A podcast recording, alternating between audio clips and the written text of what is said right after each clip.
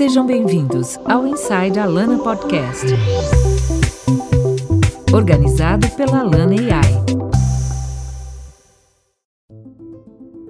Alana AI, uma empresa de inteligência artificial que combina as inteligências humana e artificial para aproximar a relação entre marcas e clientes.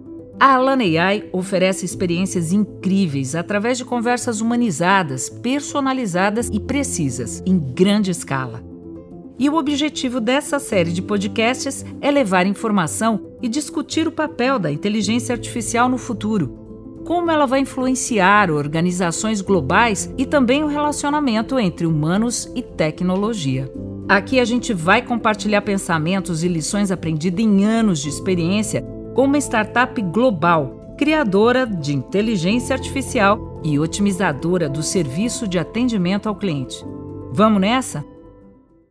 E aí, pessoal, tudo bem? Eu sou a Regina Bitar, âncora dessa temporada do Inside Alana Podcast. E eu estou aqui com o Marcelos Amadeus, CTO da Alana AI. O Marcelos é um especialista na área de inteligência artificial e no primeiro episódio, ele apresentou os fundamentos básicos sobre a inteligência artificial e as diferenças entre AI forte e AI fraca. Se você não ouviu, aproveita e depois desse daqui vai lá e ouve o primeiro, ok? Então vamos lá, tudo bem, Marcelo? Estamos de volta. Tudo bem, é, pronto aí para mais um episódio, principalmente porque esse episódio é sobre um tema que mais me perguntam em relação à inteligência artificial. Apesar do primeiro ter sido sobre o que é inteligência artificial, hoje a gente vai desmistificar muitas coisas. Mais ainda, porque no primeiro eu já senti assim, foi um papo profundo, gente. Tem filosofia, tem de tudo. Mas o, o episódio de hoje a gente vai falar sobre as diferenças entre a forma como as máquinas pensam e adquirem conhecimento versus a mente humana. Olha lá, hein? Então, vamos lá, Marcelo, responde pra gente. As máquinas pensam como os humanos? Elas não pensam como os humanos. É, é bastante forçado dizer que elas pensam como humanos, porque o modo com que a gente alimenta elas em relação aos dados para que elas processem, falem, ajam ou entre aspas pensem, é muito diferente de como a gente educa um humano e de como ele age através das informações que ele recebe. No episódio anterior, é, eu tinha comentado sobre como uma AI pode ter consciência, ou, ou o que seria uma AI com consciência, e que ela agiria de forma independente, autônoma e poderia pensar Sim. como um ser humano faz. Então, uma das coisas que é fundamental para a gente poder até discutir formas de pensar, sejam humanas ou sejam artificiais, é a gente falar um pouco sobre como funciona isso no cérebro humano, como a gente aprende, para que depois a gente possa tentar replicar isso artificialmente. Gente, isso é maravilhoso, é um universo maravilhoso. E é bem lembrado você falar o que a gente aprendeu no episódio 1. Para quem ainda não ouviu, volto a dizer, vale a pena você dar uma olhada lá nos conceitos básicos de inteligência artificial. Mas vamos lá. E o que, que exatamente sobre a mente humana é relevante para as máquinas? Bom, a mente humana, ela funciona através de uma rede de neurônios e uma série de pequenos componentes pequenos órgãos e partes do cérebro que se conectam e cada uma processa uma parte ou várias partes colaboram para que a gente consiga agir, pensar e raciocinar. Então o cérebro ele está dividido em três grandes partes: o cérebro reptiliano, que é a base, o cérebro de mamíferos e por último o córtex frontal, onde os neurocientistas acreditam que fique a nossa consciência. Então você tem regiões especializadas, mas ao mesmo tempo você tem uma conexão muito grande entre essas regiões. E essa conexão é de neurônios. Então você tem redes neurais dentro do cérebro. Uma das coisas que a inteligência artificial, principalmente hoje, se inspira é nessas redes neurais é, que são organizadas de tal maneira em um cérebro artificial para que a gente possa reproduzir aprendizado. Então, entender mais o cérebro humano é com certeza relevante para quem está na fronteira de inteligência artificial, mas como isso é uma inspiração superficial, eu vou contextualizar mais como são as formas que as máquinas aprendem.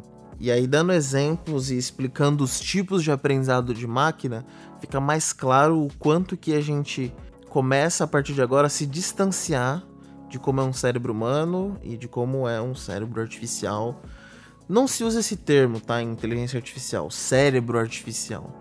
Porque isso é muito pomposo e ao longo dos anos a gente aprendeu que a gente precisa ser mais humilde como desenvolvedor de inteligência artificial. Mas. Mas se usa o termo inteligência artificial, não cérebro. Se usa o termo aprendizado de máquina. Aprendizado de máquina. Então, inteligência artificial é um campo amplo. E aqui eu vou falar um pouco das diferenças. Tá. Mas, basicamente, para a gente saber, discutir as similaridades, a gente primeiro precisa saber qual que é a diferença de inteligência artificial e aprendizado de máquina. A gente precisa saber quais são os tipos de aprendizado de máquina. E por último, eu vou falar um pouco mais sobre o que são essas redes neurais. Então, se todo o nosso aprendizado é baseado em redes neurais, como é que são as redes neurais artificiais? Então a gente vai começar por onde? Porque todos eles, esses três itens que você falou são super interessantes e eu me sinto completamente leiga. Primeiro a gente começa com o aprendizado de máquina. Tá. Que é mais comumente usado como machine learning, que é a tradução literal. Sim. Então, o machine learning, ele é basicamente um conjunto de técnicas estatísticas e matemáticas uhum. para que o programa siga instruções e faça descobertas por conta própria baseado na capacidade de aprender. Então, basicamente, a gente define isso como a ciência que faz com que os computadores atuem sem serem programados explicitamente. É você... como se ele tivesse sinapses. Você dá recursos para que ele aprenda a partir dos exemplos ou dos dados que você fornece. Uhum. Do mesmo modo que eu estou te dando exemplos para que você entenda o que é inteligência artificial, a gente dá exemplos para as máquinas para que elas entendam como fazer uma tarefa específica para que a gente está programando ela. Porém, nós não criamos as regras em si. As regras de como se chega lá é justamente o que a máquina aprende. E é por isso que é uma aprendizagem, uma aprendizagem de máquina. Você dá uma amostra da situação e a partir dessa amostra ela começa a aprender sozinha a qual a atitude a tomar naquele momento, naquela situação. É isso? É, é porque aprender sozinha parece muito mais complexo do que realmente é. Sim. Então, na verdade, é, ela aprende quais são as regras que ela precisa para chegar na tarefa. Naquela situação. Naquela situação. Qual é o caminho que ela tem que seguir para chegar ali. Então, como que ela sai do ponto A para o ponto B, baseado nos exemplos do ponto B. Uhum. E aí ela aprende essas regras. Então, em vez de eu falar, você vai, por exemplo, no exemplo que a gente deu no episódio anterior, uhum. sobre você pesquisar sobre farmácias e você ter um dispositivo que mede temperatura uhum. e o assistente virtual usar isso, você programa, consulte os dispositivos antes. Isso seria explícito. Sim. Nesse contexto de aprendizagem de máquina, a gente poderia fornecer todos os dados dos dispositivos, fornecer o objetivo final e a máquina ia descobrir se usar aquela informação é relevante ou não para atingir aquele objetivo. Então é ela que cria as regras do que tem que ser utilizado, do quais características ela tem que utilizar ou não. Claro que assim, tem muitos níveis de complexidade. Mas em geral, é usar essas técnicas probabilísticas, estatísticas, matemáticas, para que ela encontre as formas de chegar onde você quer que ela chegue. E não escrever exatamente qual é o caminho. Mesmo porque hoje nós usamos aprendizagem de máquina para muitos problemas que nós não sabemos a solução. A gente sabe onde a gente quer chegar, mas não como se chega lá. E aí tem o papel fundamental da aprendizagem de máquina. Ai, eu fico pensando se é alguma coisa parecida como dar uma metáfora para a máquina e, e, a partir disso ela ela consegue ter um aprendizado? Nós já tivemos na história da inteligência artificial algoritmos que focavam em aprendizagem simbólica. Então, é, durante a década de 80, por exemplo, que foi o maior crescimento de sistemas que a gente chama de sistemas especialistas ou expert systems, eles utilizavam uma série de combinações lógicas e eles interpretavam símbolos para que você pudesse descrever o problema de forma abstrata e ele pudesse resolver de forma lógica. Mas isso foi abandonado, porque é muito, muito, muito difícil de fazer a manutenção de sistemas simbólicos. Isso significaria decodificar todos os símbolos e criar uma linguagem simbólica, que é exatamente como os humanos funcionam. Exatamente. Como é a linguagem humana, Sim, então que é totalmente simbólica, né? Foi inspirado pela linguagem humana, mas não se faz mais dessa maneira. Hoje, com o poder computacional que a gente tem, a gente prefere transformar tudo em números e usar esse poder computacional massivo para que a máquina teste todas as possibilidades e extraia no final uma regra que, usando os algoritmos modernos, nem a gente consegue interpretar. Então a gente vai falar mais sobre esses algoritmos em que eles trazem a resposta certa, mas você não sabe por quê. Gente, vocês não conseguem ver a minha reação agora.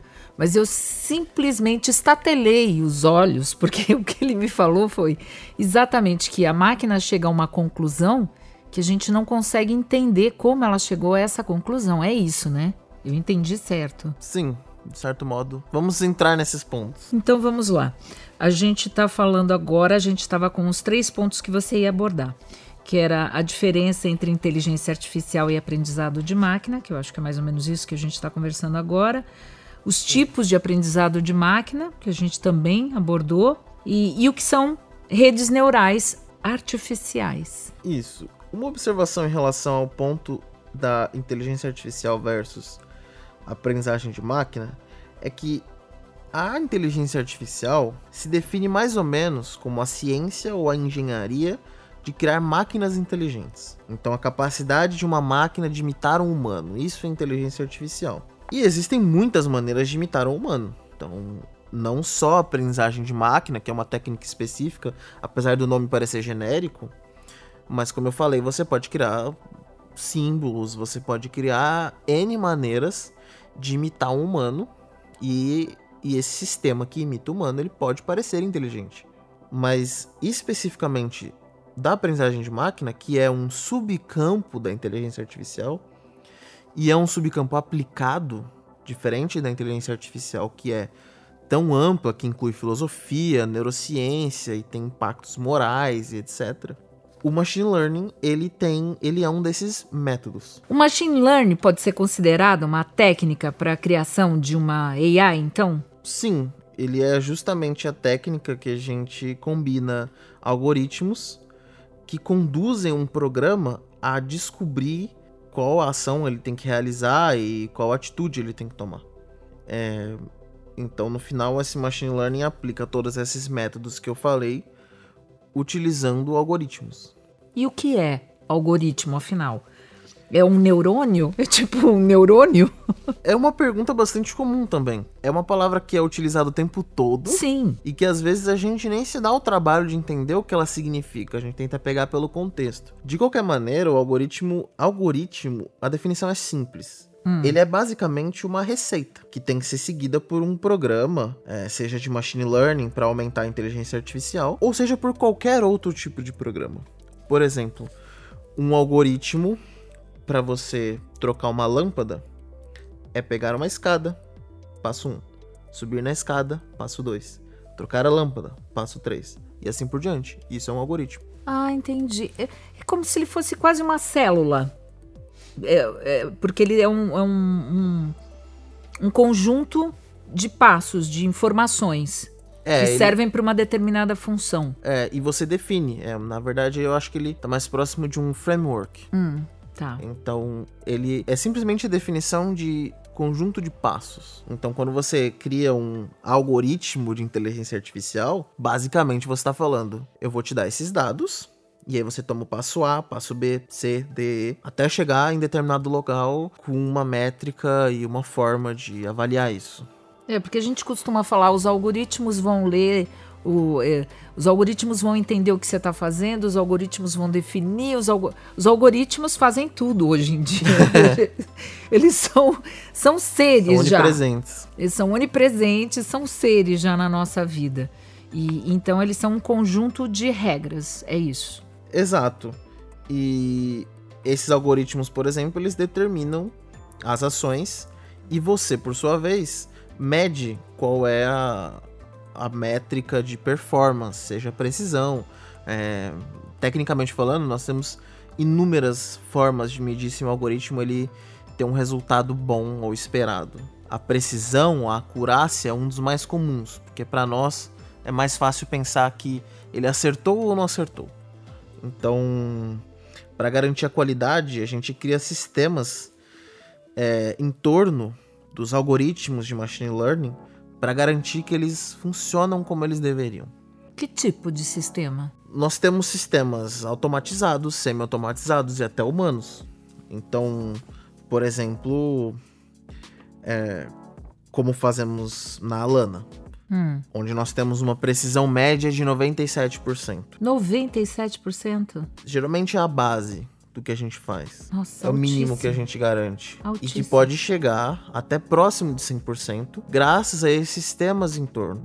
Então você tem controle de qualidade humano, você tem programas que não utilizam inteligência artificial para monitorar esses sistemas. E o que eu quero dizer com isso?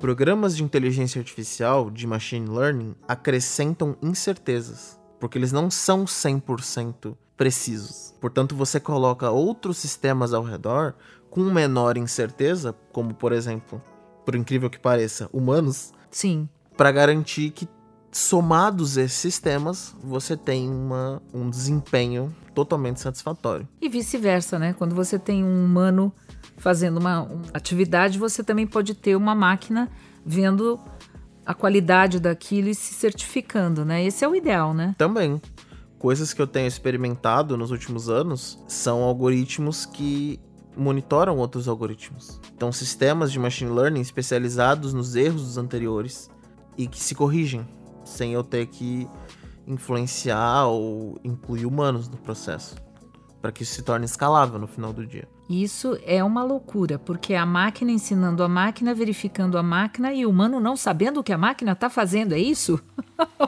É. Isso é uma loucura ainda não é tão utópico assim, mas com certeza é a meta. As máquinas se programarem e a gente só dá uma orientação, porque elas conseguem testar muitas possibilidades ao mesmo tempo.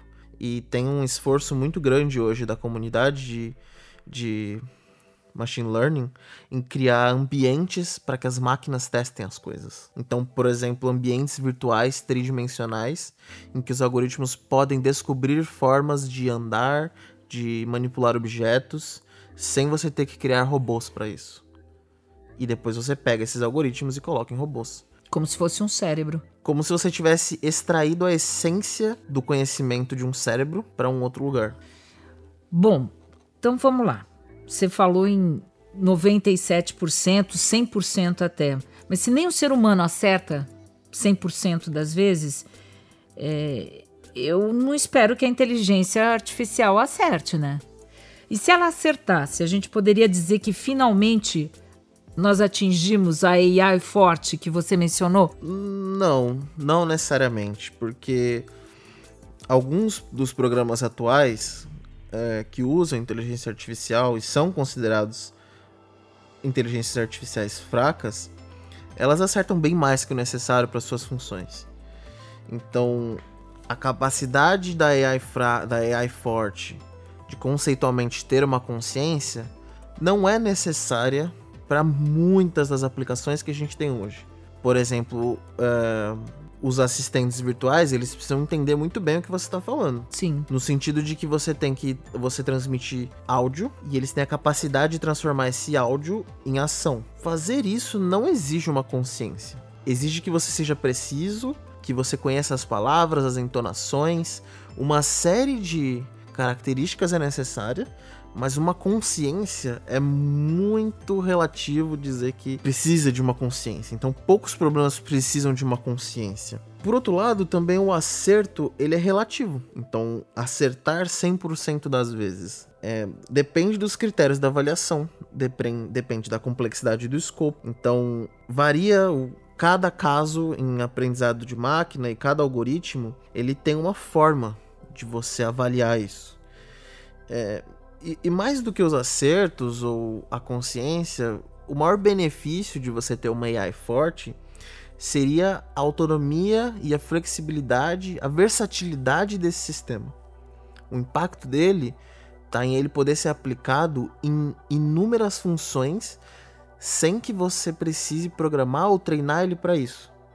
Por exemplo, qualquer humano saudável hum. consegue desempenhar 99% das funções disponíveis no mundo. Sim. Ele pode dirigir um caminhão, ele pode ser professor, ele pode fazer uma série de coisas que tem as suas técnicas. No entanto, ele já nasce capaz de aprender essas técnicas e desempenhar esses papéis. E aí talvez seja essa a função da consciência. Engraçado, você fala de uma forma que eu consigo ilustrar bem e ver se eu entendi aqui. Eu vou tentar transformar isso no mais humano possível. É a mesma coisa que você gabaritar numa prova, numa decoreba e não entender nada, você não ter consciência do aprendizado e o que você pode fazer com aquilo. Perfeitamente. A máquina consegue decorar é uma, tudo.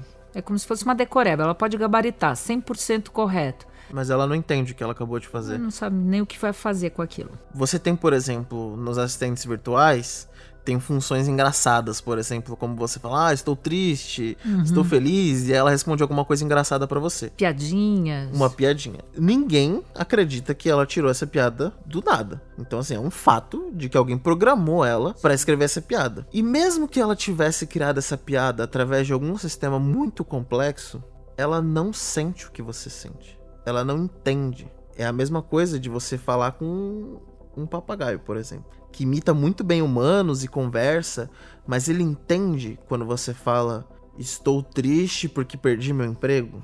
Ele pode falar sinto muito, mas eu não acredito que ele entenda. Assim como as assistentes virtuais não entendem e qualquer tipo de AI que a gente tem hoje considerada AI fraca não faz a menor ideia, por mais que ela simule. Entendi. Ela não tem a consciência, não tem empatia, não tem uma série de, de informações emocionais, de, é outro tipo de informação, não existe na, na AI. É, de maneira mais dura, ela não se importa. Bom, bem lembrado, Marcelo. E Marcelo Zio, eu vou te dizer uma coisa. Se você não ouviu o episódio 1, vou voltar a falar para você. Vai lá e ouve, porque a gente falou muito sobre esses conceitos também no episódio 1. Foi bastante filosófico o papo no episódio 1. E sobre esse processo de aprendizado da máquina, que você já mencionou, ele é único? Não. Você tem três principais formas de aprendizado de máquina. Você tem o aprendizado supervisionado, o aprendizado não supervisionado, o aprendizado por reforço, então os três principais, e muitos outros que são misturas. Hum. Certo? No aprendizado supervisionado, o humano oferece exemplos para a máquina. Hum. Então, como criar, como distinguir rostos humanos, que é uma função do iPhone ou de outros celulares para destravar o seu rosto, certo? Sim. Ele Reconhecimento sabe... facial. O algoritmo ele é muito bom nisso.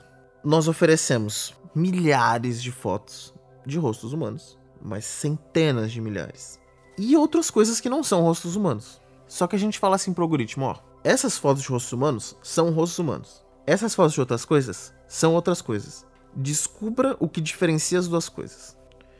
E ele cria uma forma de diferenciar as duas coisas. E aqui esse aprendizado é chamado de supervisionado, porque nós supervisionamos, entre aspas, dando os exemplos. Como os humanos também têm um aprendizado supervisionado certo? Certo. Por isso que nós temos professores. Uhum. Eles basicamente supervisionam. O supervisionar aqui é de guiar. Esse é o certo, esse é o errado. errado. É, quando você mostra a imagem para criança, galinha, cocó, faz cocó. Isso é um aprendizado supervisionado. Supervisionado, que é Exato. isso que eu tô falando. Quando você tá ensinando a linguagem e tudo mais, até o andar, ela, a criança aprende vendo, né, como faz e tudo mais. Mas aí já não é supervisionado. Ah, Exatamente. Aprendi. Nós temos o aprendizado não supervisionado também. Ah, então vamos pro super, não supervisionado agora. O não supervisionado é você deixar que a máquina descubra quais são os tipos por conta própria. Parece mais complexo e mais. Não. Qual é a única diferença aqui entre esse e o anterior? Nos dois, a gente fornece dados. No supervisionado, a gente oferece os dados e quais são os tipos dos dados. As categorias. Por Você exemplo, determina. Rostos humanos, não, não rostos humanos. humanos. E aí ele descobre as diferenças. Uhum. No não supervisionado, você fornece os mesmos dados, mas você não fala o que é rosto humano e o que não é. Ele não vai magicamente fazer a mesma coisa que o anterior. Esses algoritmos, eles são úteis para a criação de grupos a partir de semelhanças. Então eles criam grupos, eles ah. são o que a gente chama de clusters. Hum. Por exemplo, você pode fornecer dados sobre tamanhos de folhas. E você não fala quais são as, as plantas. Então, diâmetro, largura, todas as características. Um algoritmo não supervisionado vai fazer o quê? Olha, esse grupo de folhas é muito semelhante, esse grupo é muito semelhante, ou de alturas. Então, vários dados de pessoas e ele agrupa por os altos, os baixos, os mais velhos, os mais novos, você tem que fornecer, nesse caso, em vez de exemplos, métricas. Hum. Como que ele mede a diferença? Então, no caso. Separe uh... por folhas. Separe por cor.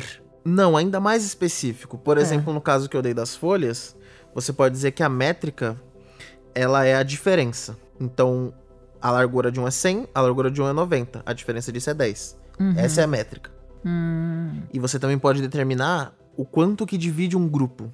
Até 5 cria um novo grupo. Então, se a diferença for maior do que 5, note que eu tô dando muitos parâmetros. É. Dizendo qual é a, a, a operação que ela tem que fazer, qual que é o número mágico. Sim. Isso nós chamamos de hiperparâmetros, porque eles são o que fundamentam o aprendizado. E infelizmente hoje em machine learning, isso é muito mais arte do que ciência. Nós temos outros, outros tipos de algoritmos que tentam achar os melhores parâmetros. É bem, é bem complexo criar esses algoritmos porque você precisa encontrar os parâmetros certos para passar, para começar a fazer o aprendizado. Isso é o que é feito numa pesquisa, por exemplo, na área da saúde, para achar, por exemplo, um vírus, ver o padrão do vírus e etc. É feito esse tipo de pesquisa por parâmetro pode ser utilizado sim. Qualquer, qualquer função que você precise fazer um agrupamento pode ser utilizado. Então, eu poderia identificar grupos que têm índices mais altos ou que têm índices mais baixos. Uhum. Só que em vez de olhar todos os dados e fazer tudo de cabeça, o algoritmo não vai te dizer esse grupo é dos altos ou esse grupo é dos doentes. Ele só vai te dar os grupos. Uhum o que aquele grupo representa é seu trabalho. É o seu trabalho. De interpretar os dados. Ele só divide em grupos a partir das métricas que você utiliza. Ainda tem um último tipo principal de aprendizado, que é o por reforço. Nesse aprendizado por reforço, basicamente o algoritmo aprende por acerto e erro. Então, ele vai realizar testes e baseado nessa experiência e nos erros que ele comete, ele vai tentar maximizar alguma métrica que você dá para ele. Por exemplo, muita gente já viu é, algoritmos jogando jogos antigos, por exemplo, Mario. Uhum. Então, ou, ou outros jogos. Então, você vê no YouTube, por exemplo, o Mario sendo controlado por um algoritmo e o algoritmo testa todas as possibilidades, para frente, para trás, pula, faz tudo. A métrica ali é o seguinte: no jogo do Mario, você tem que chegar o mais longe possível da direita, da esquerda para direita, por exemplo. Hum. Então para frente. Tá. Quanto mais longe, melhor. Então essa é a sua métrica de sucesso. Chegar o mais longe possível para frente. Tá, você passou isso para máquina. A segunda coisa é, você pode fazer essas ações, para cima, para baixo, pular, tirar, e aí ele faz o resto. Ele vai combinando as possibilidades, vê qual é a que tá mais certo, extrai isso, tenta, a, tem alguns parâmetros ele modifica e vai fazendo pequenas modificações para ver qual que é o, o melhor resultado.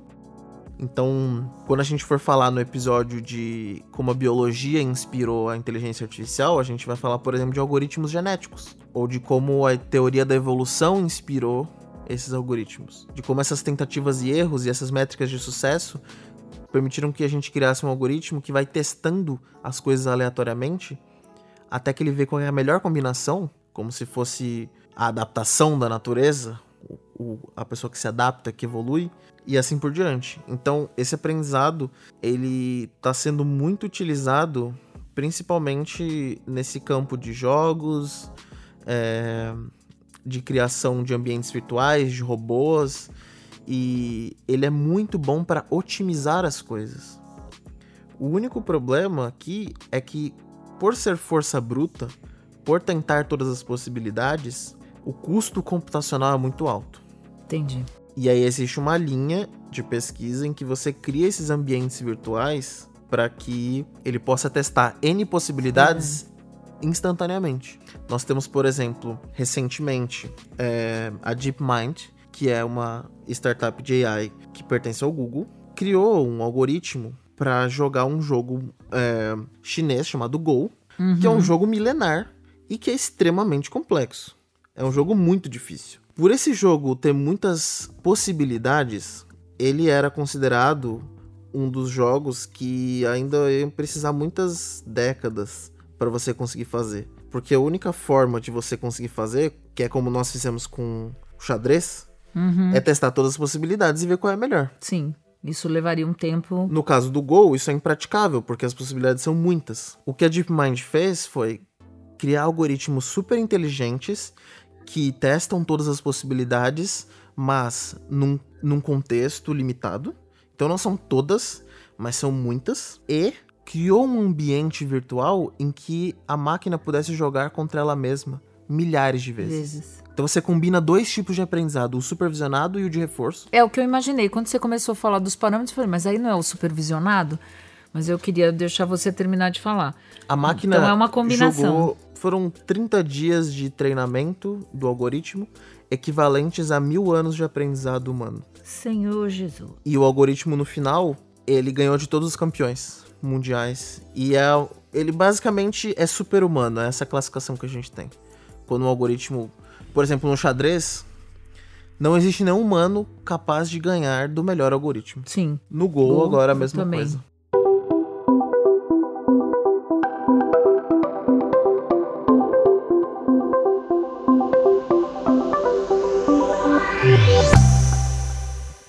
Entre as técnicas, algoritmos mais usados para ensinar as máquinas, qual você acredita que seja mais relevante, então, Marcelo?